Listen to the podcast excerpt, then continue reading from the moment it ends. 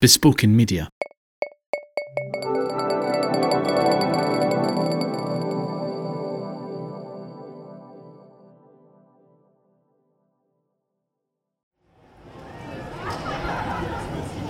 Take a left turn off Edinburgh's Royal Mile and down a wee laney. Ahead of you towers the black cliffs of Salisbury Crags, and to your left is a low slung glass, tile, and timber building, the Scottish Poetry Library. In you come through the front door, thousands of pamphlets, collections, beautiful poetic works line the walls, and then through in a wee back room, you find four pals getting together to discuss some poems.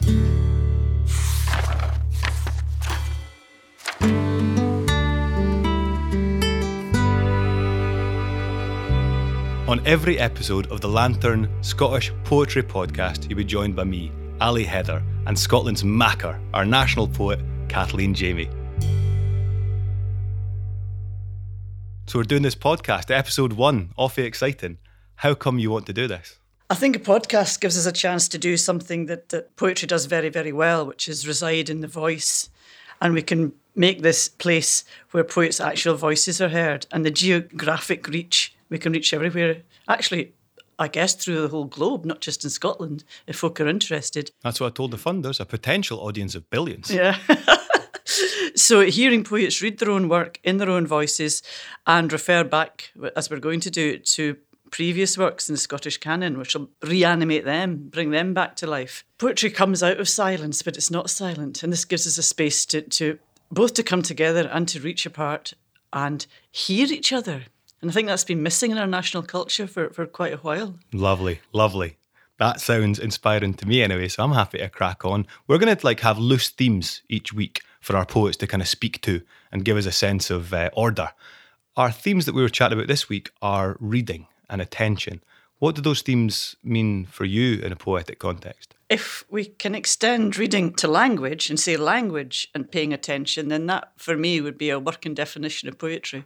I often get asked, oh, what is poetry? And, I, and I, I can't answer, but that's for myself. That would be quite a good answer. Language, paying attention. I used to think that language got in the way of paying attention, that you couldn't see a thing properly because words got in the way. But now I've changed my mind and I understand that language is what we do as human beings. You know, that's our way of being in the world. So, language and paying attention, that's poetry. Lovely. One of the reasons we're putting this podcast together is because Scotland is just full of really talented poets at all different stages of their career.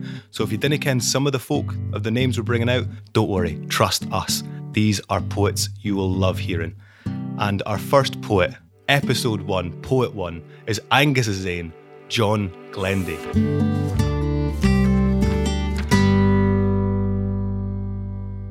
John, how are you doing?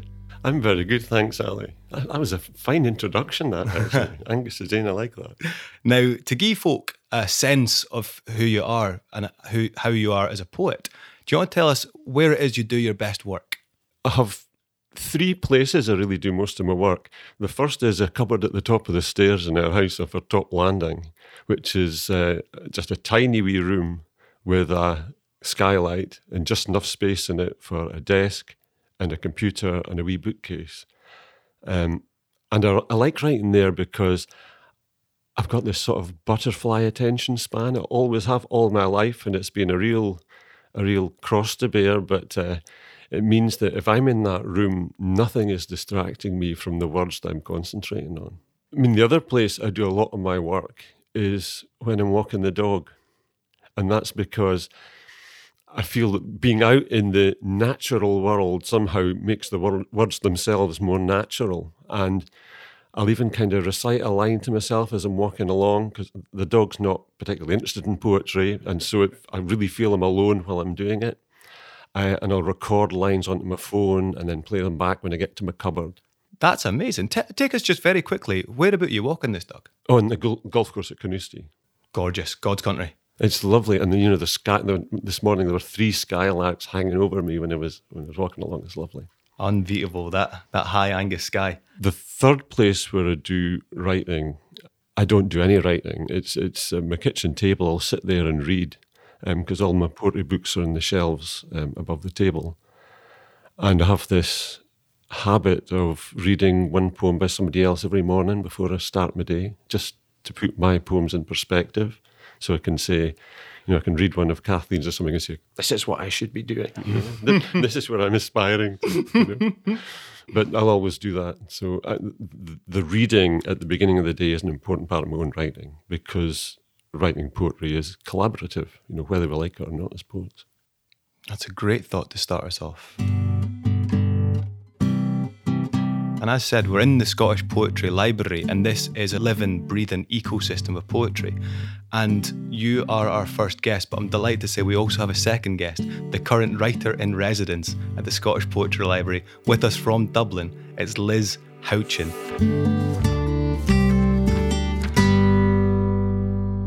Liz, welcome. Thank you very much. It's very, very nice to be here. No, it's great to have you. So tell us just a wee bit about where you do your best work. I do my best work, uh, I have found when actually going with your theme, when I'm paying visual attention to something else.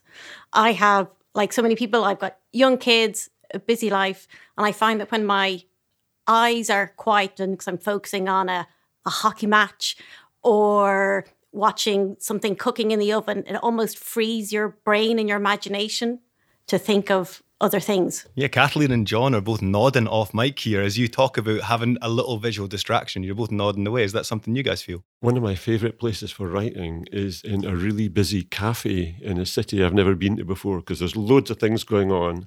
There's people walking in and walking out, and I can concentrate on my words. And there isn't any distraction, although there's distraction everywhere. And I think that's probably similar to the hockey match thing, where thinking about something else, that's when the poems come. Yeah, I, I flit about the place as well. You know, I don't, I don't have a designated writing place, so I'm tempted to say I do most of my writing in my head, and um, we don't get much natural light in my house, but I, I flit around with the sun and.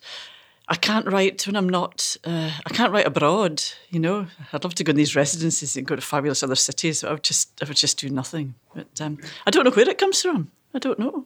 I think the, the writing in your head thing is very true. And it's something that comes, I think, after a while, and you begin to trust yourself that the thought you have had or the line you've had is good enough that it's going to still be there by the time you get home or when you build on it. And you, you trust yourself that it's not the only good word you're ever going to think of. I always worry I'll forget. I that's why I record them. I think I'll never remember this one.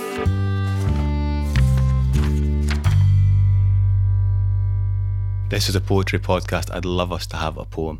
John, on our theme of reading, can you start us off? For my wife, reading in bed. I know we're living through all the dark we can afford. Thank goodness then for this moment's light and you holding the night at bay. A hint of frown, those focused hands, that open book.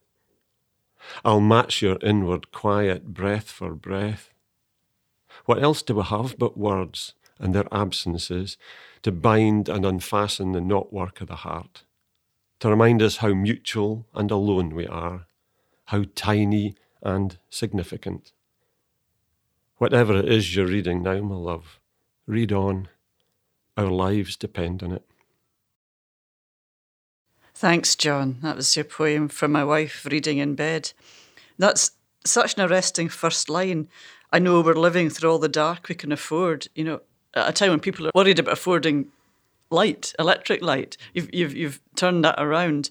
But this is a poem about language as well. I think. Yeah, you're nodding. Good. Um, and the gaps in language, which I think is what poets are often alert to, trying to push the language to the place where it, where it does actually break down. And it, you know, that's where poetry should should be. Um, you say, what else do we have but words and their absences? So is that how poets like yourself function, attuned to language and its and its gaps and absences?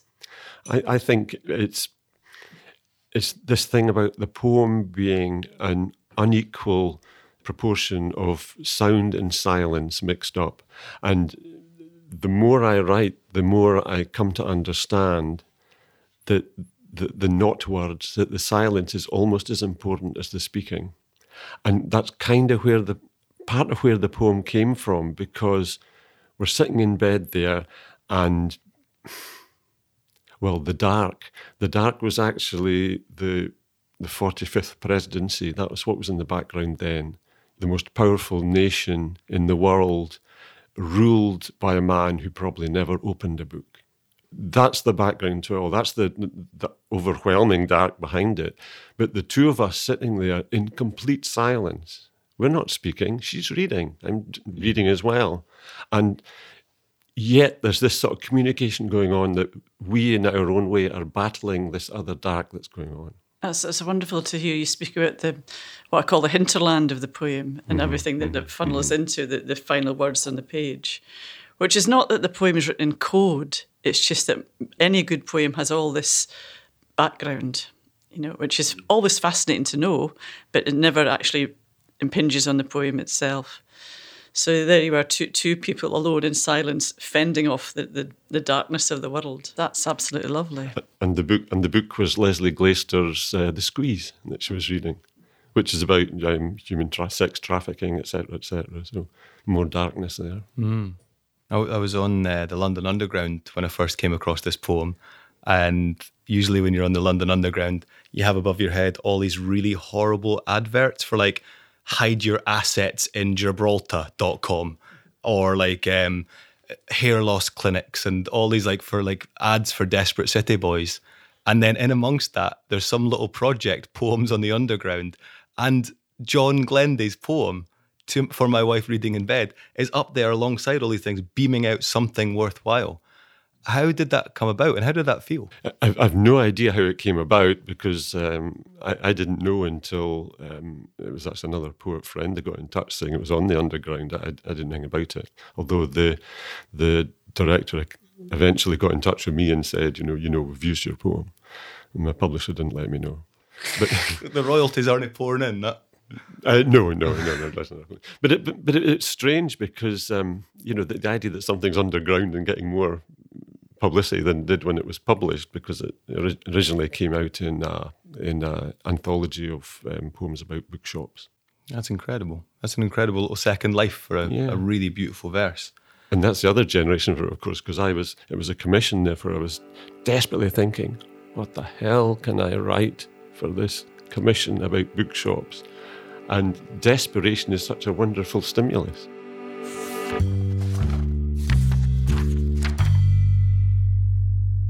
Thanks for that, John. Let's move on to your second choice. Is, is this got the theme of reading strongly, or is it less strong? Um, the, the, there's a hint of reading in this one, but there's there's a lot about naming in it. I think um, it's called Least Willow, and the epigraph is from Nan Shepherd's wonderful *The Living Mountain* about about the Cairngorms, and the poem kind of harks back to my old hill walking days when I used to go there a lot. Least Willow. Least willow will cling to the slightest grief, a half sheltered crevice in the high granite or shallow seam of grit. And following five seasons of storms and ice and murk, when at last the burn is hurrying so clear no one can find the words for it, will lift from its gloss of leaves an indifferent bloom so easily overlooked, in gratitude for this stone and this hill and this nation and this earth, intricate, fragile, unforgiving, and all we will ever need. Thanks, John, for your, your poem Least Willow, which, which I love. It takes us from a tiny, so easily overlooked, your words, tree. And, and, and this is characteristic of your work. It takes us out into the universal in that last line without forcing that on us. Um, you're a very lucid writer. So this, to my mind, is a, is a poem of noticing or, or paying attention to the natural world. Um, did you actually encounter this this tree, this least willow? Oh yeah, in in the Cairngorms, yeah. And you do find them in the little sheltered crannies and crevices, and you do need to sh- step over them because, well, it it's a subarctic climate there, so the plants are hardy, but they're slow growing so if you damage plants by walking off the path or whatever, it'll take decades and decades for them to recover. You know, so they're, they're, they're incredibly fragile and um, strong at the same time. And I, I, I love that paradox. So I was going to actually ask you, do you think of this as an eco poem? Well, in a way, it is, yeah, because we're going to inevitably lose these. You know, when when the the climate um, when the temperature increases, then we're less likely to find least willow on our three thousand foot plateaus. God, look how we're saying when, not if. When, not if, and, this is all comes back to the, the thing about noticing. You know, we need to be noticing least willow because at some point it's not going to be there. Oh God, it's what times we're living in. Mm. Mm. Just emerging from that reading, John, because I love this poem written down. But you talking earlier on about those spaces and the silences being almost important as the words, your reading had so much space in it that really felt like it added quite a lot to it. Is that is that quite an intentional reading style you have for the poem? Or? Um, it's it's really just the, the, way the poem comes out in me, but but I, I want the space to be there because the poem is a collaborative act between the poet and the reader. You know, it's not just me telling folk that the least will is a tiny wee tree that lives in the Cairngorms. There also has to be space in the poem for the reader to think about what's happening and the reader themselves to notice what's going on. And that's what the silence does. It implicates the reader in the poem. It might, it might be worth saying, given we can't see the poem, that it's only 10 lines long and those 10 lines are arranged into five wee couplets so it's it's very mm. spacious on the page. Yeah. So. And there's this thing, you know, the the, the quote as well. You know, I, I, I put the epigraph as a as a joke. You know, the thing to be known grows with the growing, and I think at least we'll, we'll get bigger in our minds if we if we talk about it. But it's the same with people, you know. And the great thing about poetry for me is that it refuses not to notice individuals. You know, poetry is no good at talking about the big picture, about you know the the huge events that are going on in their lives, but it's brilliant about naming people and putting them in the context and them telling the story of the huge things that are going on. Yeah, that's why so much overtly political poetry fails, isn't it? It's far too general and far too lofty. But uh, your least willow and that line, which moves, skips so beautifully to this nation and then this earth. You know, suddenly you have that vastness without even striving for it. We are in the Scottish Poetry Library. I'm here with Scotland's Makar, Kathleen Jamie. We've just had some amazing readings from John Glenday, and we have the current writer in residence, Liz Houchin, from Dublin City. Liz, absolutely great that you are here and you can join us for this podcast. Please, would you give us a wee a wee poem, an introduction to it, and then we'll get a wee chat about it after and chat about yourself as a poet. I'd be so happy to. Uh, this is a poem written only a few days ago after sitting in front of Alison Watt's magnificent painting Still, which is in Old St. Paul's Church. Dust cloth. We're calling time. Flat dregs and a ripped mix tape leave us wanting leave of this party, this place. So bring me your cotton twill bolts from ancient times, woven on the slant, over one and under two, and on the count of three, we'll roll it out before us and watch it float and almost catch and almost breeze. Before it sinks and settles over bicycles and footballs, over empires and oceans, draping in furrows and folds, in softness and in shadow, perhaps a swaddle, perhaps a shroud. Oh, that's lovely. I like that. So it's um it's a pleasure to have you here. But I understand this is your last day in, in Scotland for going back to, to Dublin and that you're here courtesy of Poetry Ireland, which is one of my favourite poetry magazines. It's absolutely wonderful. Yeah, this is the first time Poetry Ireland and the Arts Council have sent five poets around the world for residencies. And I was very lucky to get the Edinburgh gig. Well, we're glad to have you.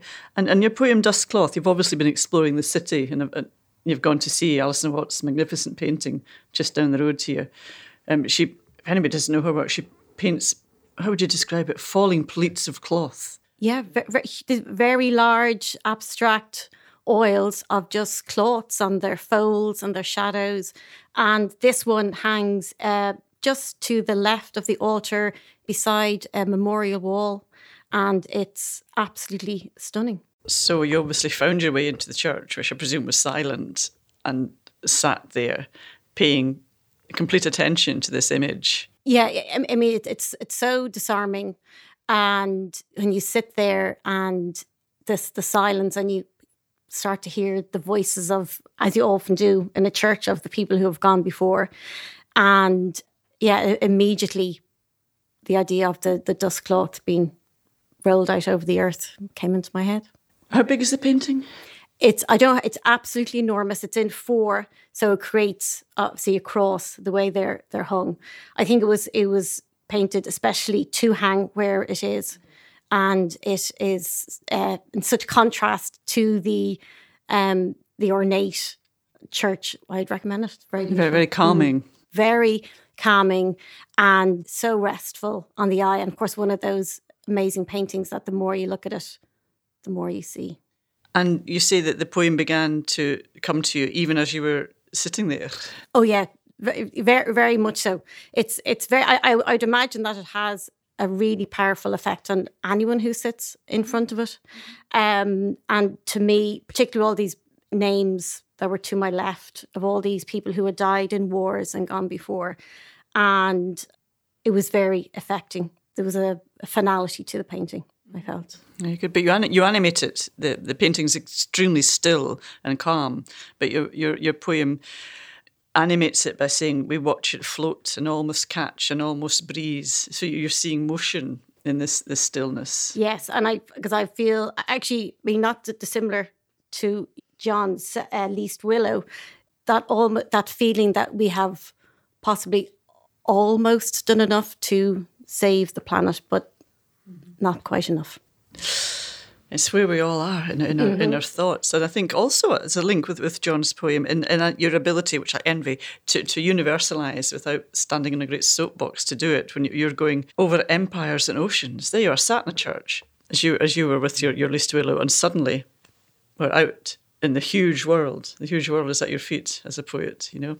And you do you both do it that so elegantly and that's what I loved about it. Was it bicycles and footballs to empires and oceans? And when we were talking about it, I thought, gosh, is this the, the, the remembrance details, the other details were leaching into the poem as well? And I, I love it because I, I, want to ask you about ekphrastic poetry because I, I write poems based on paintings all the time. And it's, it's great to meet someone else that does it and wondered, do you often find your inspiration there? I do. And it's quite by surprise, but I was studying the Black Mountain poets from Black Mountain College in the States, and I discovered Anni Albers, Josef Albers' wife, who was an amazing weaver there and in the Bauhaus. And she was most extraordinary writer as well, and wrote about the importance of letting the material speak for itself. And I became, as you do, became quite obsessed by Anni Albers and her weavings. And I could see that when you look at a piece of art, if you trust the piece of art to do its job, you in turn can can do your job as a poet. Yeah, it's that, it's that feeling that the image was a starting point and you went off in this vast journey from there.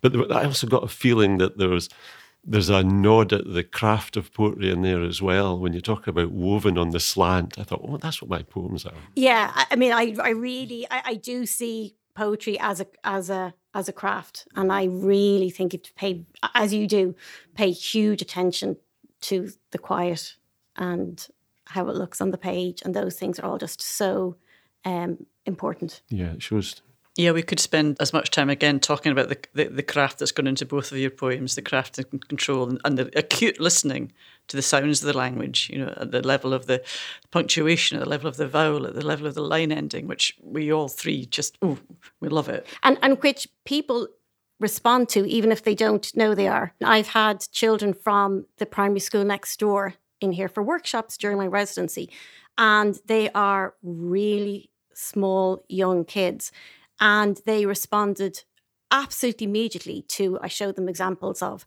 concrete poetry and other visual forms. And immediately they instinctively know what they're what they're getting from the poem. And and they haven't reached that age of being afraid of poetry or thinking it's for someone else or only for poets and extremely inspiring because their connection what they're seeing is absolutely unfiltered. What fun you must have had. Oh, oh I mean, the noise levels in the library now. I think they've never experienced something like it, but it, it, was brilliant. Yeah. But there's something else there about accessibility as well, isn't there? If young children are exposed to real poetry and real poets at an early age, it's so important for them. Not presented to it as this something on a higher plane that they've got to look up to. You know, this is the wonderful Shakespeare and what he wrote. Here's a living poet. Here it is now. You know, living in the air.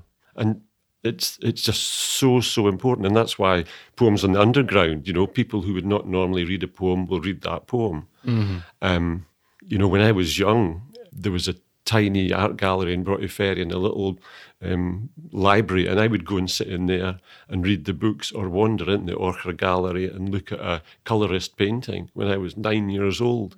And that's why the ekphrastic poems come out. And you um, your work being exposed to primary school children is so vital. Oh yeah, I mean, but I show them um, like a Susan Howe poem from the state, like language poem, all over the place. So you couldn't make head nor tail of it, and they were utterly accepting of it. I showed them photos from Little Sparta, you know, of Ian, Ian Hamilton Finlay, and they were not saying that's not a poem. They were like, oh yeah, I can do that. And then as soon as I got them to write poems to do a poetry swap with a school in Dublin, they were like, oh yeah, I've got this. And this, you know, what they created was extraordinary. So what goes wrong?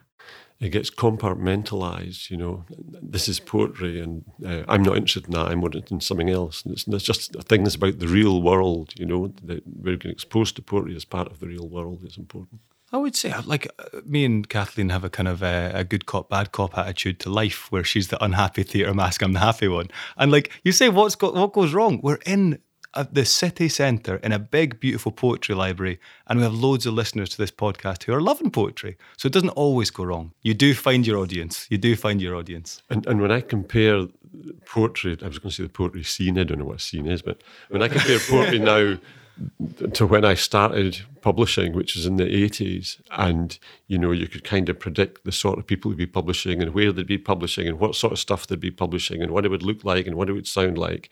And now there's just new stuff coming all the time, which is absolutely um, enthralling. You know, we're going to be looking at Marjorie Lotfi and um, we've got folk like um, Alycia Pirmohamed, who's come from Canada and published here and getting a great reputation here. And Scottish poetry is absorbing so many other influences at the moment, and I just think it's so vital, and it affects me so much.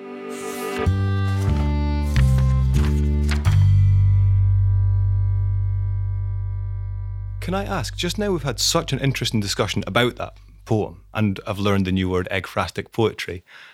It's quite a brief one. Do you mind just sharing it with us again so the audience can get a chance to redigest it with all that new information?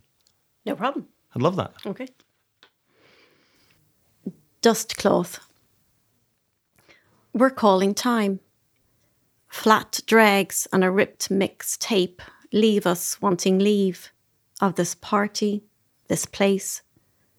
So bring me your cotton twill, bolts from ancient times, woven on the slant, over one and under two, and on the count of three, we'll roll it out before us and watch it float and almost catch and almost breeze, before it sinks and settles over bicycles and footballs, over empires and oceans, draping in furrows and folds, in softness and in shadow, perhaps a swaddle, perhaps a shroud.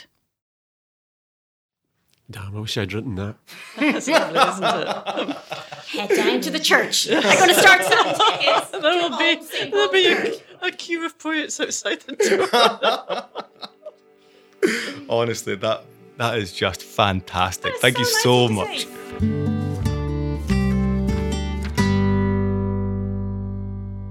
Something we ask our poets that feature on the podcast is for them to bring a poem from this great Scottish canon that they'd like to share as well. And that'll be read by Kathleen. John, our theme this week is reading, paying attention, noticing. Tell us about your poem that you've chosen for us. Uh, I've chosen On Seeing Iran in the News, I Want to Say, by uh, Marjorie Lotfi, and it comes from her pamphlet Refuge that Tapsalteerie brought out, um, I think it was about three years ago. Lovely. So Kathleen's going to read it for us, but you've laid her a landmine of a poem with a couple of Persian words in it. Yeah, it's got a couple of Persian words in it. Um, I chose the poem because I, th- I, think it's it's a lot to do with um, this quality of attention that can be paid. You know, it's what you could call a, a, political poem, but it brings it to an almost domestic level to make that real for, for people because uh, the news is inhumane in many ways. And, and I, I, love the attention this pays to, to individuals. So there's a couple of names in it. Tabriz is a town in northern um, Iran. Um, but the word Chaharshanbe Suri is uh, it's a Nowruz, at New Year in Iran, they'll jump over a bonfire. And it's a way of purification and renewal. So the, the children will jump back and forth over a bonfire in the last Wednesday before New Year and sing a little song. And it's something like, um, Your redness in me, my paleness in you, as they jump over these flames. And that's what Chaharshanbe Suri is. On seeing Iran in the news, I want to say my grandmother was called Nasreen, that she died two years ago in Tabriz, and I couldn't go to say goodbye, that she knew nothing of power, nuclear or otherwise. I want to say that the fires for Chaharshanbe Suri were built by the hands of our neighbours, and as children we were taught to jump and not be caught by the flame. I want to say my cousin Elnaz the one born after I left, has a son and two degrees in chemistry and trouble getting a job. I want to say that the night we swam towards the moon hanging over the horizon of the Caspian Sea, we found ourselves kneeling on a sandbar we couldn't see, like a last gift. I want to say, I am the wrong person to ask.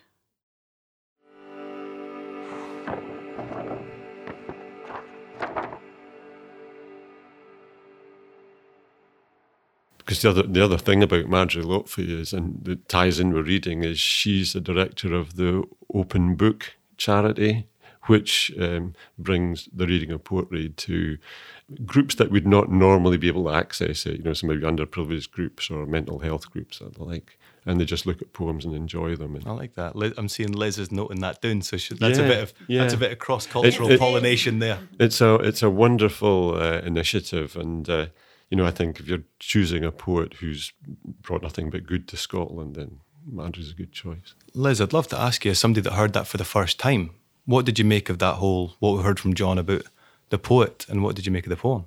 Yeah, this is the very first time I've heard this poem by Marjorie Lotfi. What struck me on that first reading was the energy, the contemporary nature of it, but also what I love for is the the repetition in it, the structure of it. And I have to say, what an amazing title for a poem. It's a poem that invites you in immediately and a poem that comes across as extremely honest, which I think is, is so important in a poem that has a political side to it. Yeah. To have that, you, you absolutely know that she knows what she's writing about, and you absolutely trust the the opinion of the the voice in the poem. Just on that title, for those for those that are obviously listening to this, the title of the poem is On Seeing Iran in the News, comma, On Seeing Iran in the News, comma, I want to say, and it feeds straight into that first mm. line of my grandmother was called Nasreen.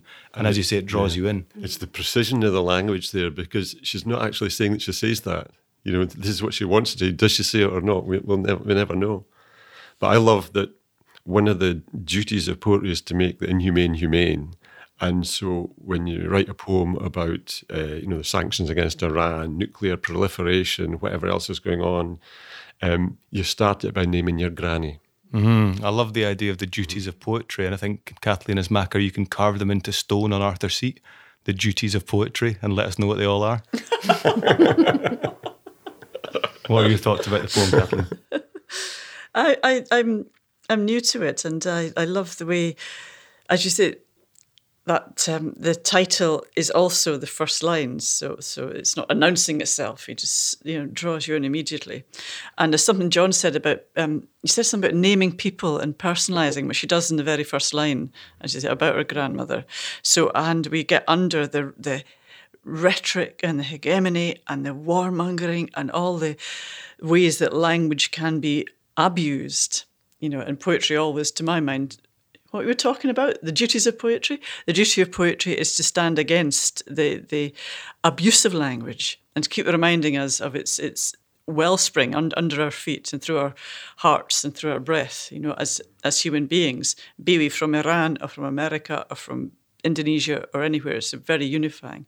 And I think there's a global culture of poetry which is quiet and understated and unknown, but is a um, an essential corrective to all the, the way that language can be beaten us over the head with, you know? Yeah, the language can can it saves us in a way because when you name, you can turn the inhumane into the humane. Um, you know, politics is great at, at, at dealing with vast numbers. Uh, you know, the the population of Iran, but once you name someone, it's difficult to disregard them. I've got um, a friend who's a botanist in Edinburgh, and he puts um, name tags on weeds in the street. Oh, you know, so wonderful. hawkbit or um, rayless mayweed, you know, and then people will pass and instead of saying, oh, they should be cleaning up these streets better, they'll say, oh, that's what hawkbit looks like. That's a great idea. That is honestly some of the best kind of graffiti I've ever heard of.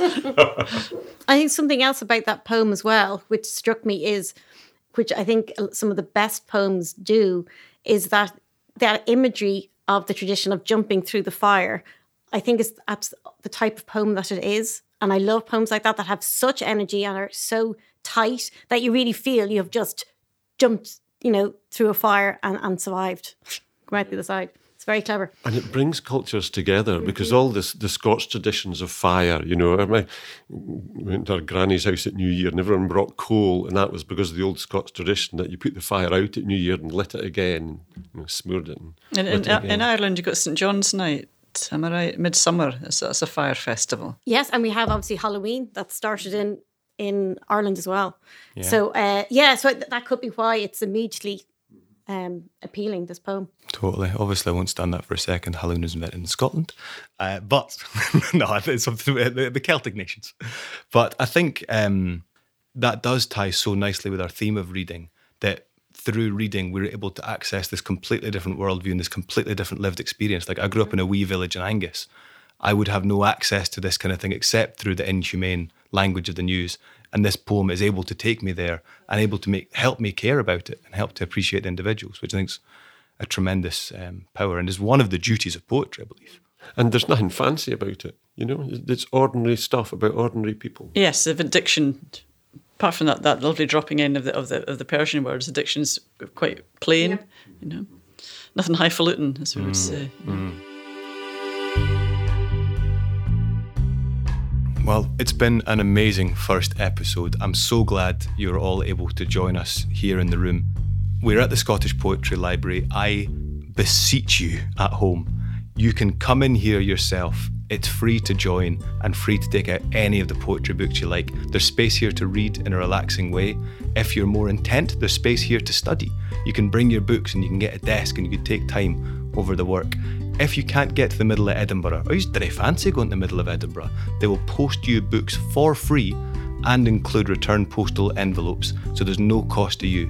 You can get works from all the three poets you heard from today, from Liz, from Kathleen, and John. They've all got work here that you can come and enjoy. And even if that's too much hassle, then have a look at the Scottish Poetry Library website, where there's just a tremendous gift of poems for you to rake through. John, if someone is going to come here and take out one of your books, which would you recommend? Probably my selected poems, because it's got a little bit from everything in it. And Liz, you've got a collection in here. Yes, it's called Anatomy of a Honey Girl Poems for Tired Women. And I would, again, a, a selected poems, because John and I are of an age to have a selected poems out. Most of my work is in that. Wonderful. All the duff ones are left out of mine as well. what is that? Yeah. Guys, thank you. Thank you. Thank you. Thank you.